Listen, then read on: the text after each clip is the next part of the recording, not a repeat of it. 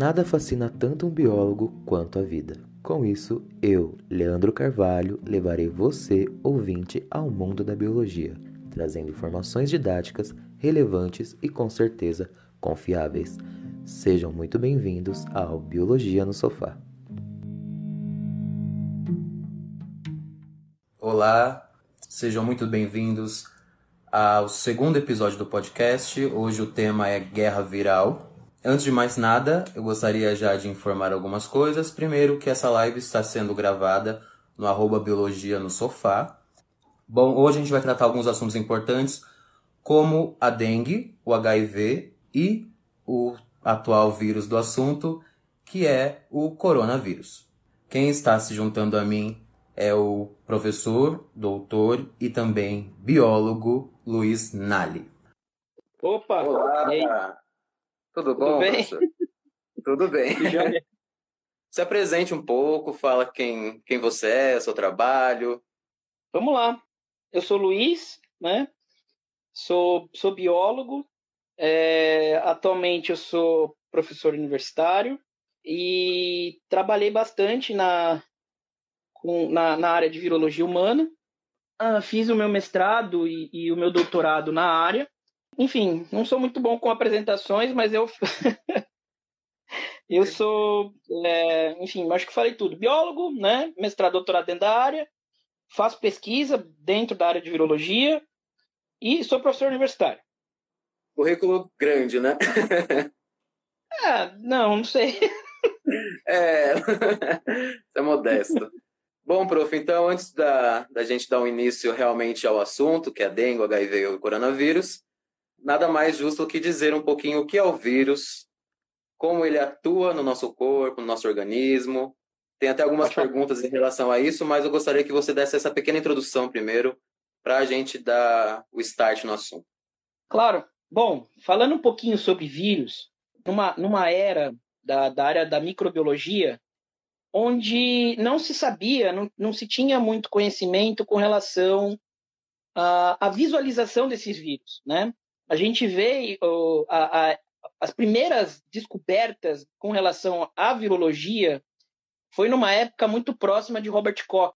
E Robert Koch foi conhecido como pai da microbiologia. A, a, a microbiologia, na época, veio com ele pela descoberta da, do bacilo de Koch e tudo mais. Uh, e tinham alguns pesquisadores que postulavam que poderiam ter doenças infecciosas, mas que não era, era por algo que não era possível de se ver a, a microscopia tradicional, ao microscópio de, de é, ao microscópio de luz. É, e isso foi algo muito tipo, nossa, o que, que esse cara está falando, né? Uma coisa muito fora da realidade, né? Mas posteriormente foi algo muito, foi um experimento muito bonito que foi realizado, que basicamente os pesquisadores eles estavam estudando uma planta, uma, uma doença de planta que na verdade é o é o vírus do mosaico do tabaco, né? Que é a, a da folha do tabaco, ele, a, a folha fica toda amarelada, enfim. E aí eles eles pegaram esse extrato, né? Eles pegaram a folha, extraíram o extrato dela, maceraram essa folha e passaram por uh, diversos filtros que eram capazes de filtrar bactérias e coisa e tal, e ainda diluíram esse extrato. E mesmo após tudo isso, eles viram que o vírus ele era capaz de causar doença, uma infecção na folhas, né, nas outras plantas. É, e aí eles deram, eles intitularam o vírus naquela época como sendo a, um agente infeccioso, uhum. filtrável, é, mas muito pequeno pequeno o suficiente para não ser capaz de ser observado na luz do microscópio normal. E depois a gente viu que isso de fato ocorreu com, com o advento da microscopia eletrônica, a gente conseguiu enxergar esses, esses vírus. E basicamente, o que, que é vírus? Vírus nada mais é do que uma pequena partícula de proteínas que apresentam uh, um material genético dentro dele né? Então ele pode ter tanto proteínas quanto ele pode ter um envelope e esse e esse essa partícula, né, viral, ela é incapaz de causar qualquer coisa, de fazer qualquer coisa fora do organismo das pessoas, né? Então, o vírus ele é uma partícula infecciosa que é uma parasita intracelular obrigatório. Ou seja, para ele causar doença, ele é, ele precisa entrar na célula, né? Por quê? O vírus ele é muito simples, ele é muito muito simples e ele é incapaz de se autorreplicar, ele é incapaz de, de uh, produzir as próprias proteínas, ele é incapaz de fazer metabolismo próprio, né? Ele não consegue fazer nada. E para ele se replicar, para ele conseguir fazer alguma coisa, ele precisa infectar alguma célula. Né? Então ele precisa da, da maquinaria celular uh, para que ele consiga fazer todo o seu produzir as suas cópias virais, os seus genes, duplicar o seu material genético, produzir as suas proteínas. Então é, é basicamente isso. Ele precisa de muitos detalhezinhos. Então o vírus basicamente tem algumas alguns componentes digamos uhum. que são considerados um ser vivo e outros não. Aí entra aquela famosa discussão que levaria um episódio só disso, né? Mas a Beatriz Grigori mandou uma pergunta para a gente se o uhum. vírus é um ser vivo, porque estamos aí na pandemia do coronavírus e estão uhum. falando que álcool em gel mata coronavírus, mata o vírus. Mas como vai matar algo que não é vivo? Aí Uau, pergunta boa. entra toda essa questão. O, o que acontece é o seguinte: toda vez que me perguntam isso, é vivo ou não é vivo, não dá para responder de uma forma muito simples. Por quê? E isso me faz lembrar de uma, de uma, de uma vivência que eu tive. Eu participei de uma aula há um tempo atrás, né? É bom revelar tempo, onde a gente uhum. ficou, sem brincadeira, a gente ficou pelo menos umas três ou quatro horas discutindo se vírus era vivo ou não. Então, assim, e, e era uma discussão tão filosófica que a gente ficava, mas como? E, e, o negócio era, era um debate muito grande entre os alunos e, e, os professores. E o legal é que a gente sai de lá com, a, com uma opinião extremamente dividida. É uma. É uma. É uma. É, é, é um tema muito complicado. Vamos lá. O vírus ele não tem os componentes celulares. Né? Então ele não tem organelas, né? não tem membrana celular, né? ele tem um envelope, alguns podem ter um envelope similar à, à, membrana, porque ele, durante o seu processo de replicação, ele pode levar um pouquinho é, da membrana da célula hospedeira, mas e, ele não tem nada, né? ele é só um conjunto de algumas proteínas, um ácido nucleico, e, e ele não consegue fazer nada fora da célula. Então, de uma forma bem resumida, muitos, uh, muitos pesquisadores acreditam que vírus não é vivo por conta disso. Tá? Uhum. Então ele é algo, é um, é, é, é um ser que não é vivo. Por outro lado, existe muitas quem, quem defende que ele é um ser vivo, eles falam muito da questão que ele é um vírus, que ele não consegue fazer nada fora da célula. Beleza. Mas uma vez que ele está dentro da célula, ele consegue interagir com essa célula de uma forma tão enorme que a gente não consegue nem mensurar o, o, a, o que ele consegue fazer. Trazendo alguns exemplos. Uma vez que ele está dentro da célula, ele é capaz de regular genes da célula para fazer com que essa célula trabalhe para ele. Uhum. Né? Então, ele consegue fazer com que a célula replique mais, ou que a célula para, pare de se dividir, né? ou que a célula mantenha um estado, é, um, um estado de repouso.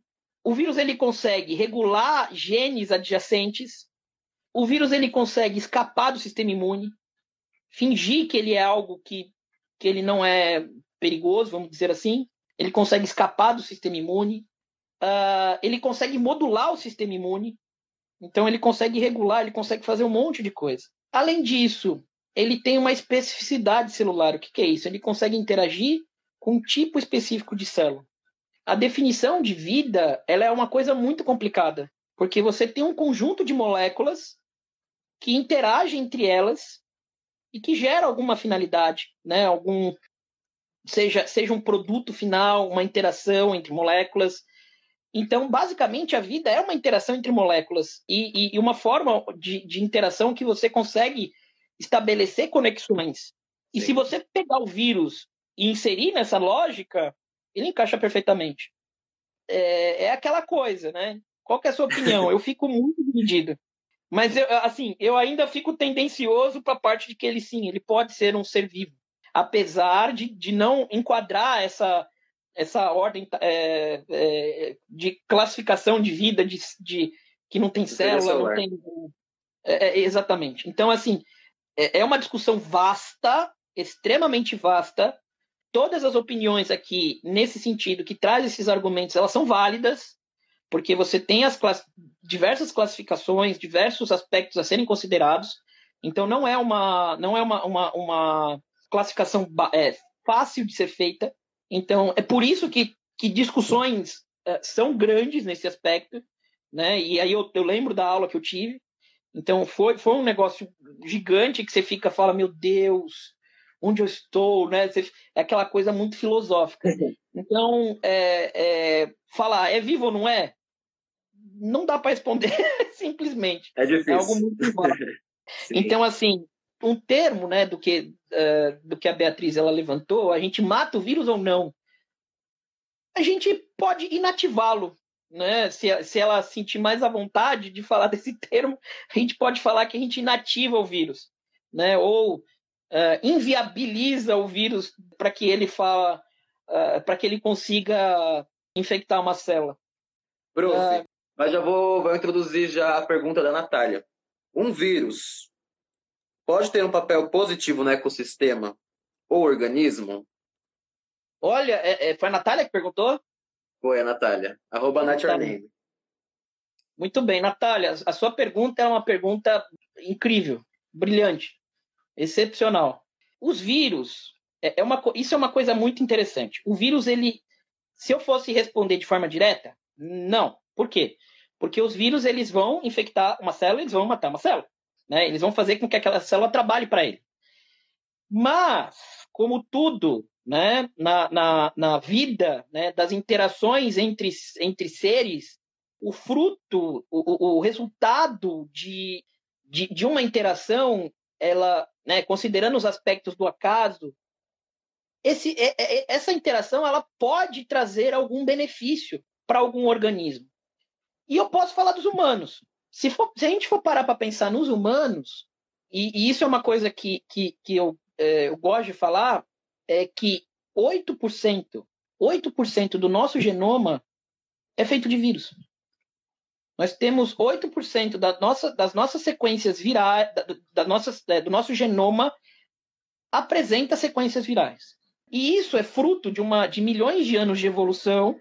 E esse fruto de milhões de anos de evolução, ele trouxe, um, um, ele, ele resultou numa num evento que a gente chama de domesticação de genes. Então, o que, que o, o, que, que aconteceu? O que que, qual que foi o, o resultado disso? A gente teve uma esses esses é, esses vírus, né, em milhões de anos atrás, eles infectaram células germinativas dos nossos ancestrais. E, e, e agora, tipo, surgiu naquela época surgiu um ser com esse vírus no genoma dele e de forma mendeliana isso foi passando durante as gerações até chegar em nós. Esses vírus hoje, grande parte das sequências deles foram silenciadas, né? Então, é, você não tem uma replicação produtiva desse vírus, né? É, com cargas virais elevadíssimas, a coisa e tal. Mas existe uma coisa muito bacana e que nesse ponto trouxe um ponto positivo, que foi a domesticação de um de, de, desses genes ou parte deles dentro do nosso genoma e que traz um papel importante fisiológico para a gente. Então, por exemplo, é, a gente sabe que tem uma proteína né, que se chama sincitina, que é uma proteína capaz de uh, auxiliar em uma das etapas da embriogênese humana. Ou seja, para eu formar o feto, eu tenho um papel importantíssimo dessa proteína. E essa proteína, a gente sabe que a origem dela é um gene viral. Né? Então, em teoria, né, respondendo tipo, de uma forma superficial, não. O vírus, ele dificilmente traria algum benefício, uma coisa boa para a gente. Mas as interações entre seres pode resultar é, em processos importantes que às vezes acaba resultando numa coisa positiva, né? E esse é um exemplo que eu posso trazer para vocês. Muito interessante. Talvez esse lado de ver o vírus só como negativo que gera essas especulações sobre é, essas guerras biológicas, enfim. É, é sim, isso é verdade. Né? Aí já entra muito além do. Sim.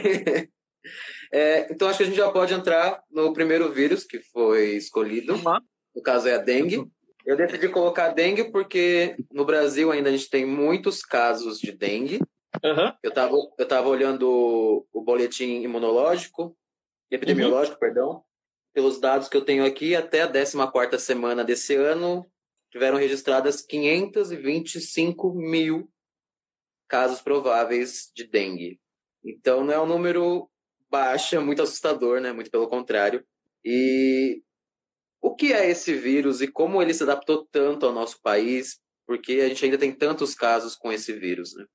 O dengue, né? Ele é um, ele é um vírus que ele se enquadra dentro de uma é, de uma classe que não é taxonômica, né? Mas é uma classe que agrupa uma série de vírus que são os arbovírus. Né? São vírus uh, transmitidos por artrópodes. Uh, o dengue, ele é um, ele é, ele é obviamente o principal dentro dessa, dessa, dessa classe, né? Dentro desse grupo de vírus, por conta do seu número de casos que tem por aí e tudo mais. O dengue, a gente pode explicar uma forma que ele é um vírus extremamente urbanizado e que é, que é é, adaptada a um clima, é, um clima tropical. Então, uh, o que, que acontece? Historicamente, né, esses, esse mosquito, no caso, esse artrópode, o Aedes, ele foi, ele, ele foi trazido para o Brasil através da, na época da, do, do, Brasil colonial. Então, o mosquito ele veio para cá, né, né? chegou aqui exatamente. Ó, em Serra Negra tínhamos quatro casos positivos de dengue. É, é, são Paulo, acho que um dos municípios que mais tem é Araraquara, eu não lembro. É, São Paulo, capital, também tem bastante. A Baixada Santista tem muitos casos também. E, e, é uma coisa interessante porque, assim, o mosquito ele se adaptou muito ao ambiente urbano, por quê? Você tem, uma, você tem o, o, um ambiente úmido, né? Uh, por conta do clima tropical, então você sempre tem questões de chuvas e também uh, a deposição desses ovos, que resistem a longos períodos, né? Sim. Uh, e você tem os humanos próximos para a fêmea é, completar o seu ciclo. Então, foi, foi um, um, uma situação muito importante para o, para o, o mosquito se adaptar, e coincidentemente ele é um vírus que necessita desse, desse ciclo, né, passar pelo, pelo mosquito e, uh, e chegar a, a, até as glândulas salivares e serem transmitidos para uma próxima pessoa. Então, assim, a gente tem, eu acho que o fato, um, um fato que explica bem isso, a, a, evolução desse vírus na população, ainda mais no Brasil, é o fato de você ter o clima tropical, né, muito, muito bem estabelecido, então com períodos de chuva bem estabelecidos, né? Você tem, você tem, você tem a questão do mosquito, você tem uma aglomeração de gente, uma população humana crescente, absurda, então você tem tudo isso, eu acho que favorece a propagação do vetor, uhum. né? O combate ao vetor ele não é algo fácil, ele depende de uma condição, é, você, ele depende de uma conscientização populacional muito grande, né? E, e, infelizmente a gente ainda não tem uma vacina eficaz contra o contra o dengue, né? Tem uma que saiu no mercado, mas ela não era tão boa, eles viram que não era tão boa de fato. Eu acho que tem mais saindo, é, mas até agora não, não, a gente não tem uma forma de prevenção. A, aliás, a melhor forma de prevenção hoje ainda é a, a, o combate ao vetor. E, e, infelizmente essa, essa briga ainda está um pouco difícil de se combater. Né? Então, assim, é, o dengue, Brasil... ele tá muito... Oi, desculpa. Eu ia falar que no Brasil a gente também tem muito problema com saneamento básico. Isso acaba influenciando muito Sem na dúvida, proliferação né? desse vetor, né? É, porque isso era uma coisa que discutia-se antes, falava, ah, ele gosta de água limpa. Hum, não, ele cresce em qualquer Não. tipo de água. E ele está adaptado. Então ele consegue viver, os ovos eles conseguem ficar por muito tempo é, viáveis, né? Então uh, isso favorece com quando você tem um período de chuva ele volta a crescer e, e, e aí ele volta a se reproduzir, reproduzir, faz o ciclo dele e começa a fazer o repasto em um monte de gente, né? Então não tem o que fazer. Eu vi também questões pessoal falando que ele só picava de dia porque ele é um inseto diurno, mas estava tendo tem vários casos, inclusive, de que o Aedes estava picando a, em período noturno também. o Aedes ele tem, ele tem um hábito, ele tem um hábito diurno.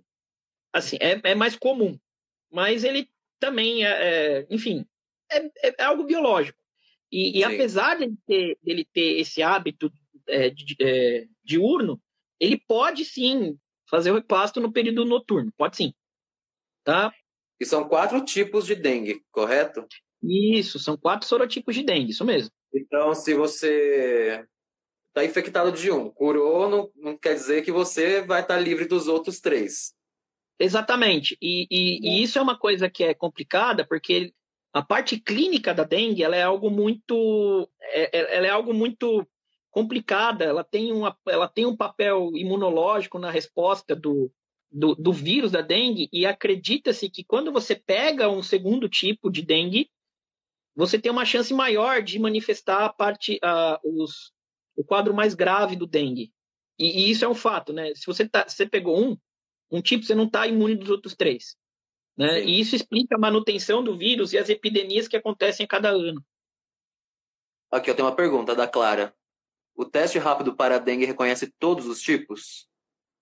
Então, Clara, na verdade o teste rápido ele pega ele pega uma proteína não estrutural do, do, do, do vírus, que é a, a, a, NS1. E aí, geralmente, ele não. Ele, ele, ele pode pegar sim todos eles, mas ele não determina qual que é. Tá?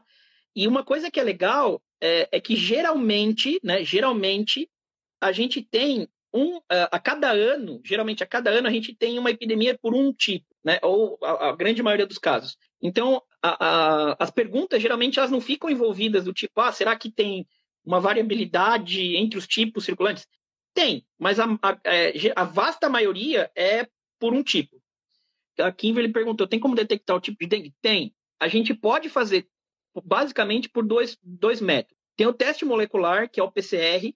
Então, o RT-PCR você consegue determinar qual é o tipo de, qual é o dengue que está circulando, é, bem como a sua variabilidade. E existe o teste sorológico que determina qual é o tipo. Então, dá sim. Eu acho que é isso. Mais Beleza. alguma coisa? Tá, então vamos para o próximo, seria o HIV. A gente vai falando. Exatamente. Acho que o HIV é um pouco mais da sua área, né? É, eu, eu, eu pesquisei um pouco de HIV, não HIV diretamente, mas é, eu pesquisei doenças relacionadas ao HIV. Então foi uma é, foi um momento diferente, assim, eu não estava pesquisando o HIV em si, é, mas o HIV é uma área que eu, eu, eu, eu, eu gosto bastante, porque a história do HIV ela traz uma é, ela, ela traz um, um, uma carga social absurda, né? Ela traz um o HIV ele foi sempre muito é, ele sempre veio muito cheio de estigma, né? Uh, por conta da, das populações mais afetadas, do fato de ser uma, uma, uma doença por, por fato de ser um vírus transmitido por contato com sangue, né? Então, Sim. principalmente por conta da, de relações sexuais desprotegidas ou material é, contaminado, pérfuro cortante ou derivados é, de sangue, transplante, enfim, é, leite também. Então, uh, ele é uma, ele é uma, ele é um vírus que ele trouxe um estigma muito grande para o mundo, né? desde, desde quando ele não tinha sido descoberto até hoje, eu acho que ainda existe muito estigma em cima do HIV. Era um vírus que até 1995, quem contraísse o, o vírus era, era, era igual à sentença de morte. Então, o fato de eu ter o vírus até 95 era certeza que eu, que eu não teria, enfim, não teria solução, né? É, felizmente vieram uma série de terapias importantíssimas, né, que são as terapias antirretrovirais de alta eficiência. E essas terapias, elas trouxeram um aspecto de vida muito importante para os pacientes HIV. E isso é, isso é muito interessante, por quê? Porque você tem, você consegue prolongar é, a vida dos pacientes HIV de uma forma muito exorbitante e muito boa, né? E consegue garantir uma qualidade de vida para eles de uma forma muito interessante. É um vírus, a gente, eu estava até conversando com, com, alguns professores sobre, sobre o HIV ontem. A gente estava falando sobre a questão da, da progressão da doença, né? Então, o HIV, ele é um vírus uh, que ele tem uma, assim, numa condição natural, né, sem tratamento e tudo mais, é um vírus que ele consegue ter uma replicação viral muito elevada. Ele tem uma, ele tem, ele produz muitas cópias virais, né? Então, diariamente a pessoa tem muitas cópias virais sendo produzidas. E, e, e mesmo assim, uh, mesmo sem o, diagnóstico, né, essa pessoa ela pode ficar muitos anos sem manifestar nenhum sintoma. Mas é um, é um, é um vírus que ele, pode, que ele é transmitido mesmo durante essa fase de, do que a gente chama de latência clínica.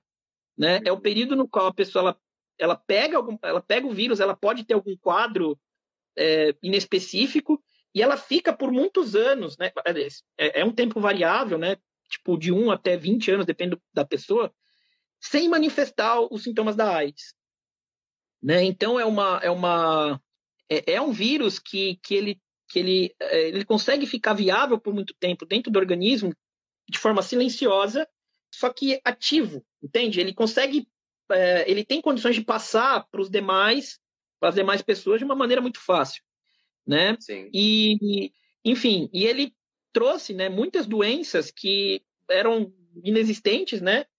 Uh, coisas que a gente nem ouvia falar mais, né? Pneumocystis carini, aí, HIV e AIDS, né? Uma eterna confusão da população. Coisas é, diferentes. Aproveitando, né? É verdade. Então, HIV é o vírus. HIV é o vírus que ele, ele é um retrovírus, né? Um vírus capaz de, é, durante o seu ciclo viral, ele, ele faz o, o ele, ele consegue é, inverter a sua molécula, né? De, de seu ácido nucleico, que é de RNA em DNA, e ele integra no núcleo da célula, né? Sim. Uh, e a AIDS é a doença, né? É a doença que, que, que, resulta por conta dessa infecção progressiva do, e, e gradativa do, do, HIV. As pessoas confundem muito. Acham que foi diagnosticado, foi diagnosticado com HIV e já acha que está com a AIDS ou vice-versa. Né? Enfim. Isso Verdade. acaba deixando as pessoas muito preocupadas e gera muito preconceito em relação a todo esse assunto. Com certeza. Uma coisa que e... fica muito em dúvida sobre a origem do vírus. Porque Boa. é uma coisa que gera muita dúvida, tem gente que ainda não sabe. Pelo que eu pesquisei, pelo que eu estudei, eu entendi que veio da África. Hum? Tá correto isso? Tá Sim. correto? Sim. Mas dizia-se mas dizia que foi descoberto, já tinham pacientes infectados, na verdade, antes do que foi descoberto, lá em 1930. Ou tem estudos que dizem até antes disso. Como que é esse assunto? Qual que é o correto? Tem uma certeza? Vamos lá. Assim, é, só organizando aqui as ideias. O, o, HIV, ele, de fato, ele surgiu na África, tá? É, o HIV tipo 1, especialmente, né, ele foi ele, ele foi um resultado de uma zoonose, um salto entre um uh, entre chimpanzés e humanos. O que se sabe é como como que eles conseguem saber quando surgiu? O vírus ele tem a enzima que vai mudando o seu o seu genoma, né, replicando o seu genoma e tudo mais. Toda vez que a gente quer datar alguma coisa é, por, pelo seu DNA, a gente considera, ou pelo seu material genético, a gente considera esse, é, essas replicações do vírus. Como que a gente faz isso? A gente consegue, a gente sabe que esse vírus ele vai mutando, ele muda um pouquinho, então a sua cara ele vai mudando um pouquinho é, no decorrer do tempo. E ele muda com uma certa velocidade. Né? Então a gente tem uma velocidade no qual ele vai mudando então a gente consegue determinar uma velocidade disso. Então, por exemplo, como se eu estivesse dentro de um carro. Então eu tô, eu tô, sei lá, tô numa cidade, eu quero ir para outra, eu sei que eu vou demorar X tempo se eu andar numa velocidade média. E sabendo dessa velocidade de mutações, a gente consegue estimar de forma retrospectiva quando que foi a origem disso. E ele e, e foi visto que é, essa origem, se não me falha muito a memória, foi mais ou menos na década de 40 ou 50, eu não lembro tá? É, é, essa informação vai ficar vaga porque eu não lembro de cabeça mesmo. Mas a história foi o seguinte: é, o eu contato. 50, dos, eu não lembro de cabeça. É, o contato, o contato dos é, humanos com os macacos, né, no caso dos chimpanzés, foi em virtude de uma vila onde uh, os homens eles tinham o hábito de caçar os macacos para é, presentear as suas esposas. Então, era, era, eles caçavam, né? conforme eles caçavam, eles traziam esse, esses macacos e, né, e, eh, consequentemente, você tinha contato entre o sangue. E o vírus, né, o CIV, que é o, o vírus da imunodeficiência símia, que foi a origem desse, desse né, o ancestral comum, na verdade, que diferenciou teve esses dois, eles, é, eles têm uma diferença menor de que 1%. Então, uhum. tanto o HIV quanto o SIV, eles têm uma diferença minúscula entre eles. Então, eles conseguiram datar que foi de fato através disso. Esse vírus ele mudou e gerou o HIV e saltou entre as espécies e chegou até nós. Aquela teoria de, de que o vírus surgiu graças ao cruzamento do homem com o macaco, pode-se dizer que não, não, não. totalmente errada. Não, Isso gera porque... mais preconceito ainda em cima de toda a história. Sim, se, se você se, se você chegar e falar que, que houve troca, em, se tem troca de, de vírus entre espécies por conta de diversos, uh, diversas condutas, ou seja lá o que for, é, isso pode acontecer. Mas, historicamente falando, né, e datado pela, pelo, pelo rastreio de onde foi a dispersão desse vírus, é, foi possível ver que era dessa vila e essa vila tinha esse hábito. Agora, bater o martelo, né, voltar lá e falar, olha, aqui surgiu, não dá para afirmar com 200% de certeza. Mas os Sim. dados científicos sugerem que foi por conta dessa caça. Então é mais ou menos por conta disso. E o vírus, eu acho que ele se tornou muito popular na chegada aos Estados Unidos, quando começou a infectar alguns grupos que são sofrem mais preconceito hoje em dia, né? No caso, os homossexuais. Exatamente. E isso foi na década de 80, se eu não me engano, né? 80, isso mesmo. Falando um pouco disso, e é uma. É, eu, eu, eu falo isso em aula e eu me sinto mal de falar isso em aula. A doença, ela, ela teve um, um boom né, na, na, na, nos Estados Unidos, né, e, e, aí que ficou muito conhecida, e, e, por, e porque estava afetando, né, eles estavam observando mais isso na população é, LGBT, né, especialmente em homens, né. O que eles viram, eles chamavam essa doença, eu fico até com raiva, eles chamam essa doença de GRID, que é Gay Related Infectious Disease. Ou seja, é, doenças infecciosas relacionadas aos gays. Uhum. Gente, isso é terrível, cara, isso é terrível, terrível, terrível. Mas assim, isso foi a história, né? Foi uma coisa terrível, né? Foi marcada. Mas eles, é, felizmente, mudaram, né? E, e, a doença hoje a gente conhece como AIDS, né? Felizmente, isso, isso é deixou pelo menos essa parte do estigma foi tirado de fora, né? Então, na história tem, tem muito disso. Então, foi é, eu acho que o mundo começou a olhar com maior atenção, de fato, na década de 80, nos Estados Unidos, por conta desses, é, desses casos mesmo. Então, isso, isso real, isso acontecer. Ok. Ainda não temos uma vacina para o HIV, mas uhum. existem alguns remédios, obviamente, conhecidos como a PrEP e a PEP, que é importante uhum. falar. Né? Um, que a PrEP seria você toma diariamente esse remédio e se torna imune ao vírus. E se você teve alguma relação sexual ou algum uma exposição ao vírus sem preparação, você pode tomar a PEP em até 72 horas de exposição para, digamos que, quebrar essa a ação do vírus, né? Mas isso tem que ficar também tomando graça por, por um mês, se eu não me engano, graças à janela imunológica, é isso? É, é tem, tem dois aspectos, ó. Só falando que o Fábio comentou aí, ó. É, isso é verdade, ó. Muita coisa mudou porque eles viram também que não era só essas pessoas que eram infectadas, né? Falando sobre o, o, as terap essas terapias, né? PrEP é uma, é, é uma, é uma, é uma terapia pré-exposição, né?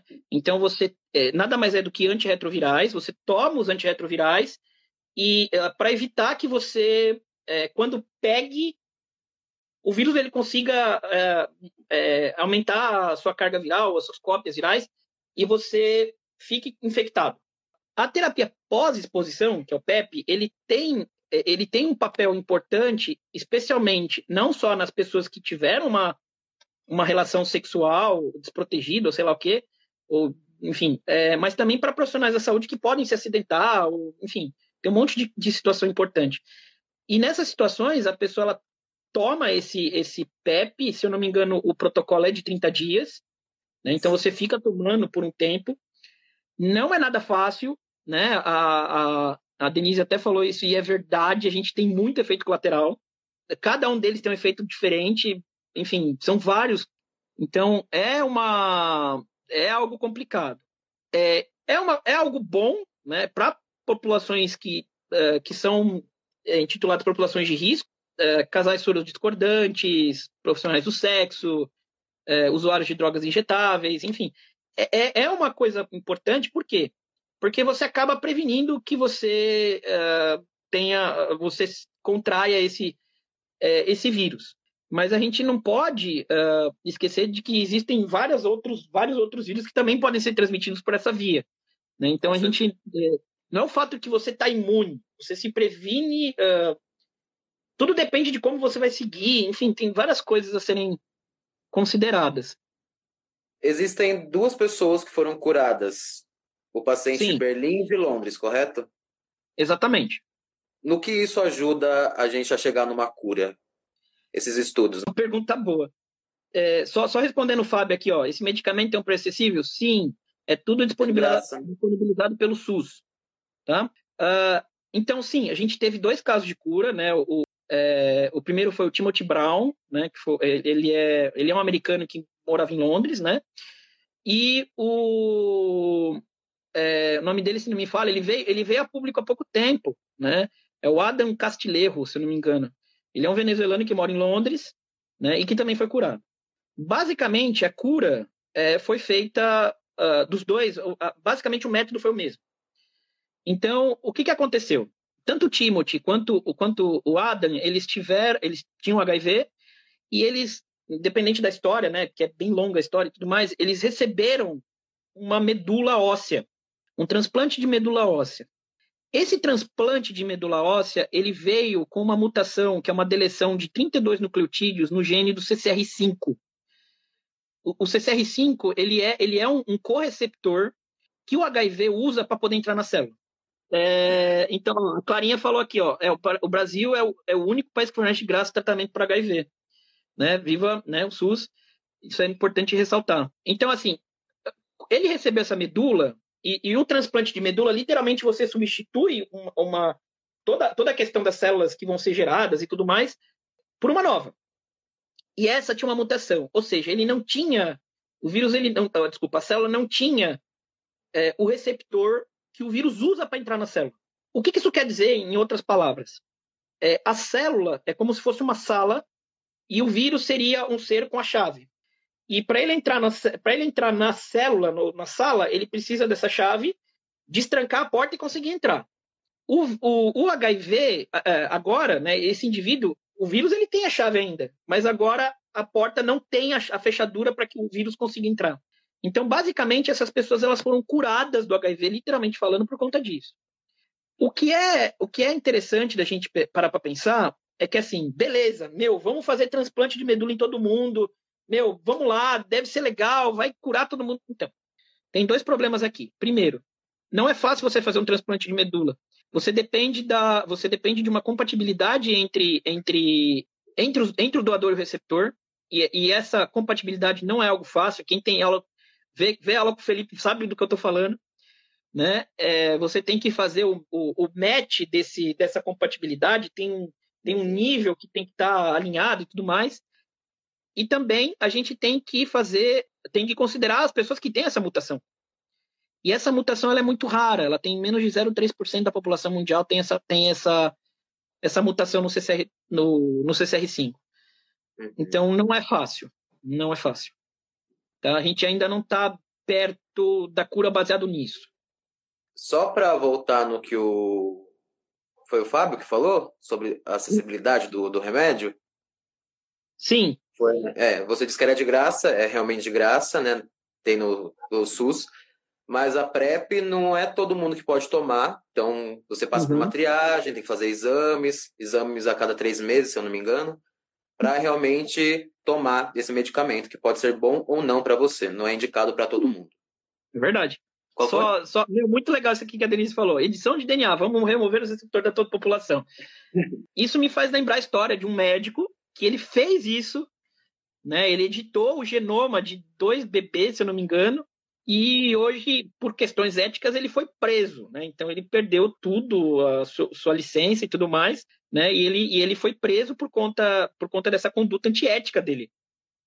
Vamos falar rapidinho do último vírus, que é o coronavírus, vamos. né? Que tá, que tá aí com tudo. Então vamos só explicar rapidinho o que é o coronavírus e sobre os medicamentos como a hidroxicloroquina ou a cloroquina e uhum. Talvez o potencial de outros medicamentos. Tá. É, o coronavírus, ele, ele tem esse nome, por quê? Porque ele, ele tem um envelope, né? E, e esse envelope, ele tem algumas espículas. E isso faz parecer como se fosse uma coroa, né? Então, o nome coronavírus, ele não vem da cerveja ou da ducha corona. Ele veio do por conta dessa estrutura. É, é por isso que ele chama coro, é, coronavírus, né? Por conta dessa coisa parecida com uma coroa. Ele, ele, ele é um vírus muito complicado, né? Que, que é novo, ele é um novo, é um vírus novo, que a chance dele ter vindo de algum animal é, é, é, é absurdamente enorme, tá? Porque ele tem, ele tem muitas semelhanças genéticas. De, de, como eu falei no HIV, que eles comparavam essas mudanças e tudo mais, ele é muito parecido com o, o corona do morcego e o corona do pangolim, que é um animalzinho lindo pra caramba. Então, a, a probabilidade dele ter vindo de um animal é enorme. Tá? A gente sabe que tem um monte de coisa sendo pesquisada agora, né, por conta do, do, do coronavírus, e, e, muitos medicamentos estão saindo por aí. Uh, a, a, hidroxicloroquina é uma delas, tem o Rendensevir, que também é uma delas, tem diversas terapias que o pessoal está tá pesquisando. Uh, falando né, especialmente da cloroquina, ela, é, eu li um estudo que fala que ele tem, ele, ele tem de fato um papel antiviral in vitro, ou seja, em cultura de célula, quando você joga o vírusinho lá é, e você trata com, com, a cloroquina, você impede que o vírus entre na célula. Então ele tem esse papel é, antiviral.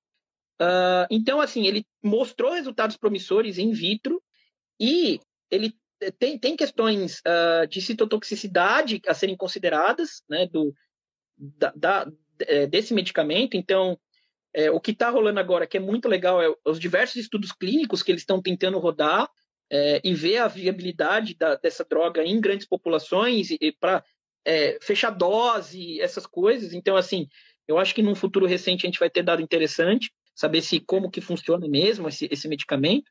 É uma molécula antiga que é utilizada como imunossupressor e também como, uh, é, pra, é, como antiparasitário, no caso antimalárico.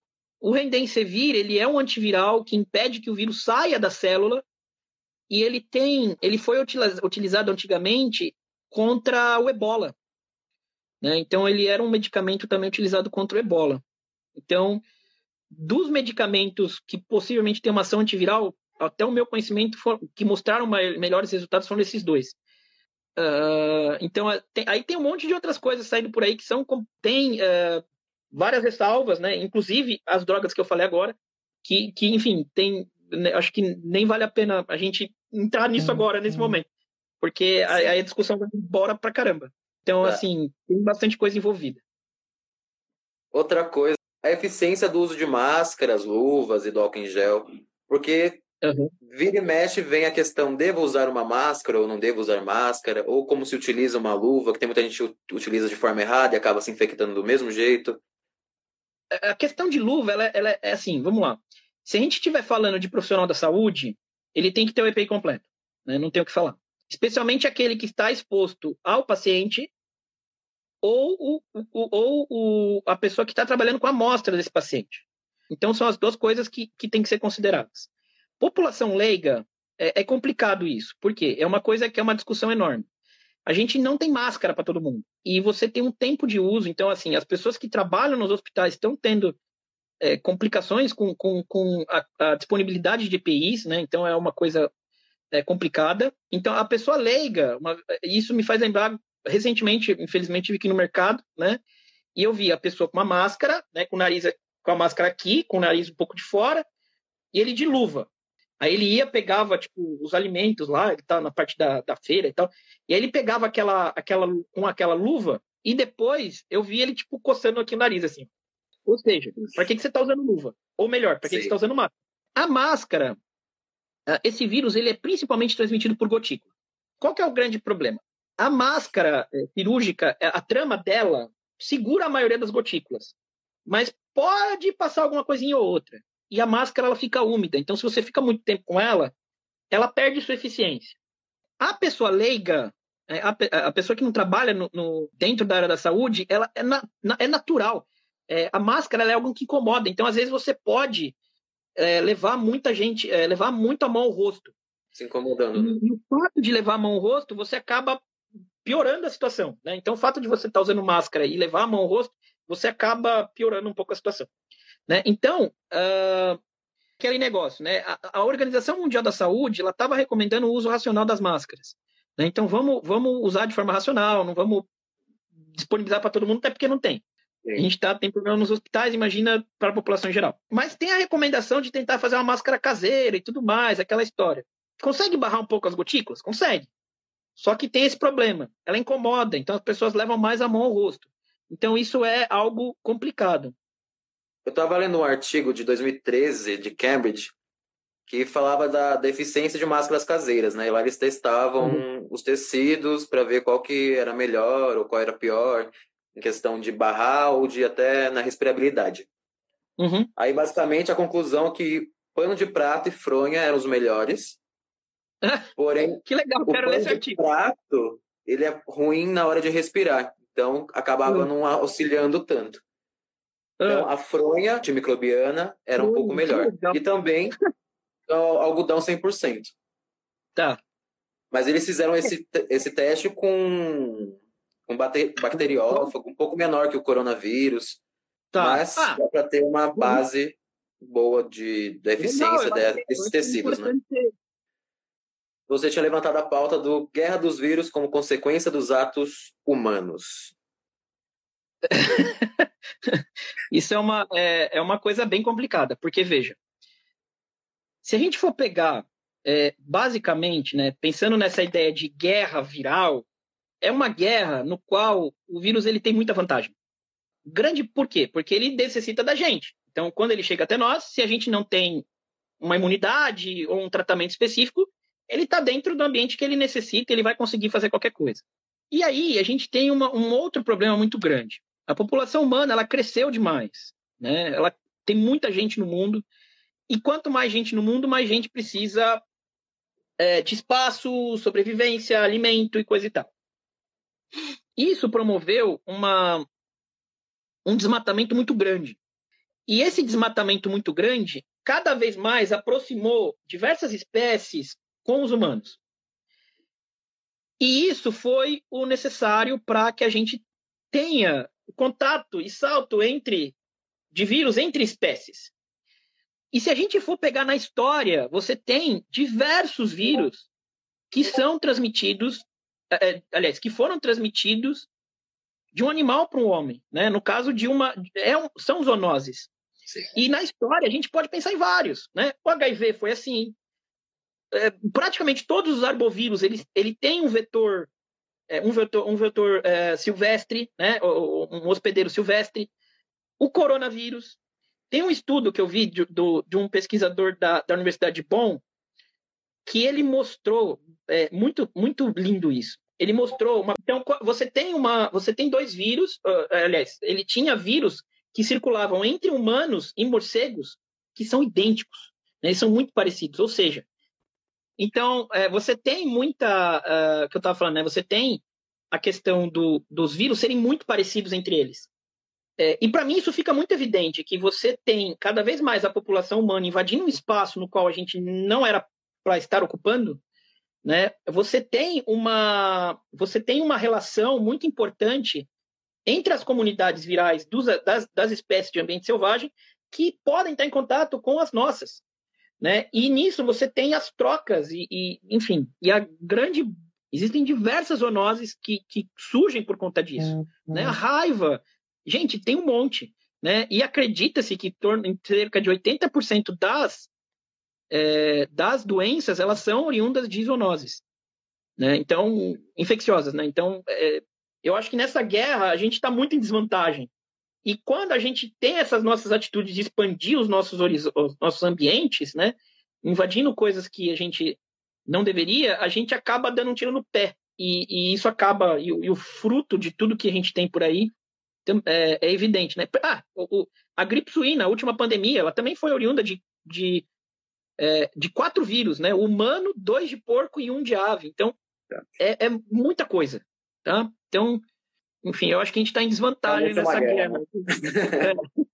Vamos encerrar então, mas antes de encerrar, eu gostaria de indicações suas sobre o tema ou coisas de fora também.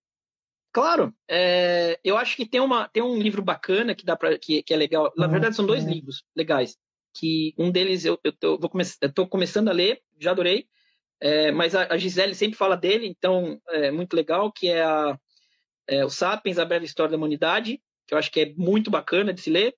Tem a história, é, se não me engano, a história do homem contada pelos vírus, que é muito legal também.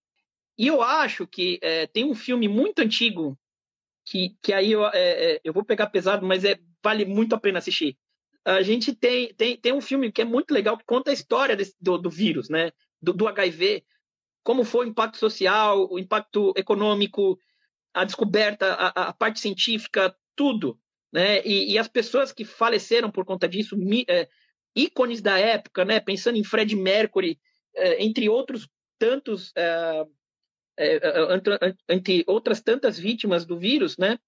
O nome do filme em inglês é And the Band Played On.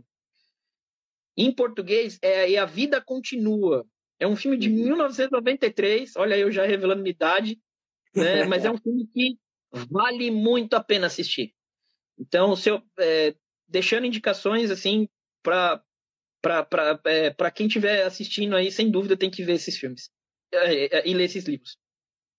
Bom, a minha já é uma que você participou, que é o podcast Bionerds, que tem o um episódio ah, de coronavírus, né? Você e o professor Felipe Scassi, lá vocês debateram um pouquinho sobre coronavírus, é um episódio muito bacana, então, para quem quiser entender um pouco melhor sobre o assunto, é só acessar o podcast no Spotify ou em outras plataformas de streaming. Eu quero indicar uma série que é Pose. Pose tem na Netflix, inclusive, e essa série trata do HIV nos anos 80 e 90 nos Estados Unidos, Olha, principalmente atingindo a comunidade LGBT periférica de Nova York. Então, Legal. lá conta todos os casos. É uma série bonita, mas ao mesmo tempo triste, porque era uma época uhum. que você, você mesmo disse, não tinha cura, né?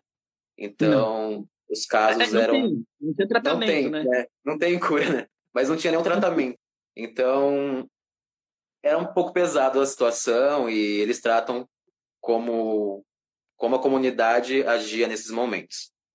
Uhum. E o Atila, né? O Atila e a Marino, porque o cara tá fazendo um trabalho excelente em relação ao coronavírus. Uhum. Então, acho importante acompanhar eles nas redes sociais e também no YouTube. Uhum. Eu acho que é isso. Eu posso só fazer um parênteses aqui, que a gente está diante de uma das maiores pesquisadoras dentro da retrovirologia humana aqui que é a Ana Carolina Soares. Ela, tá, ela até comentou aqui da questão do filme. É, é uma pesquisadora incrível. Muito obrigado. Bom, eu acho que é basicamente isso. Eu gostaria de agradecer a sua participação.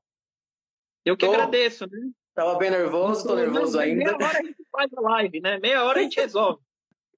Muito é, obrigado. É... Eu queria parabenizar você pela sua iniciativa. Eu acho que em momentos como esse, a divulgação científica ainda mais por, por redes como essa, são incríveis e são necessárias. É, e, e, isso é o principal motivo de eu querer participar disso. Eu prontamente quis participar, porque é, é algo importante e, e, uh, e, bem ou mal, a gente tem que levar voz às pessoas e levar o mínimo de informação e, e, conhecimento. Eu espero ter contribuído só um pouquinho com vocês. E, e, e, meu, é, não desista dessa, dessa, de, de, dessa, de, dessa ideia e vá fundo, invista mesmo, porque vale a pena. Muito obrigado. É um uma honra tê-lo aqui, uma honra que você me ajudou. Espero que participe futuramente de outros episódios. Quem quiser também mandar algum e-mail, alguma sugestão, é só acessar, quer dizer, só mandar um e-mail para o biologianosofá.gmail.com. E é isso. Muito obrigado a todos e tchau, tchau. Valeu!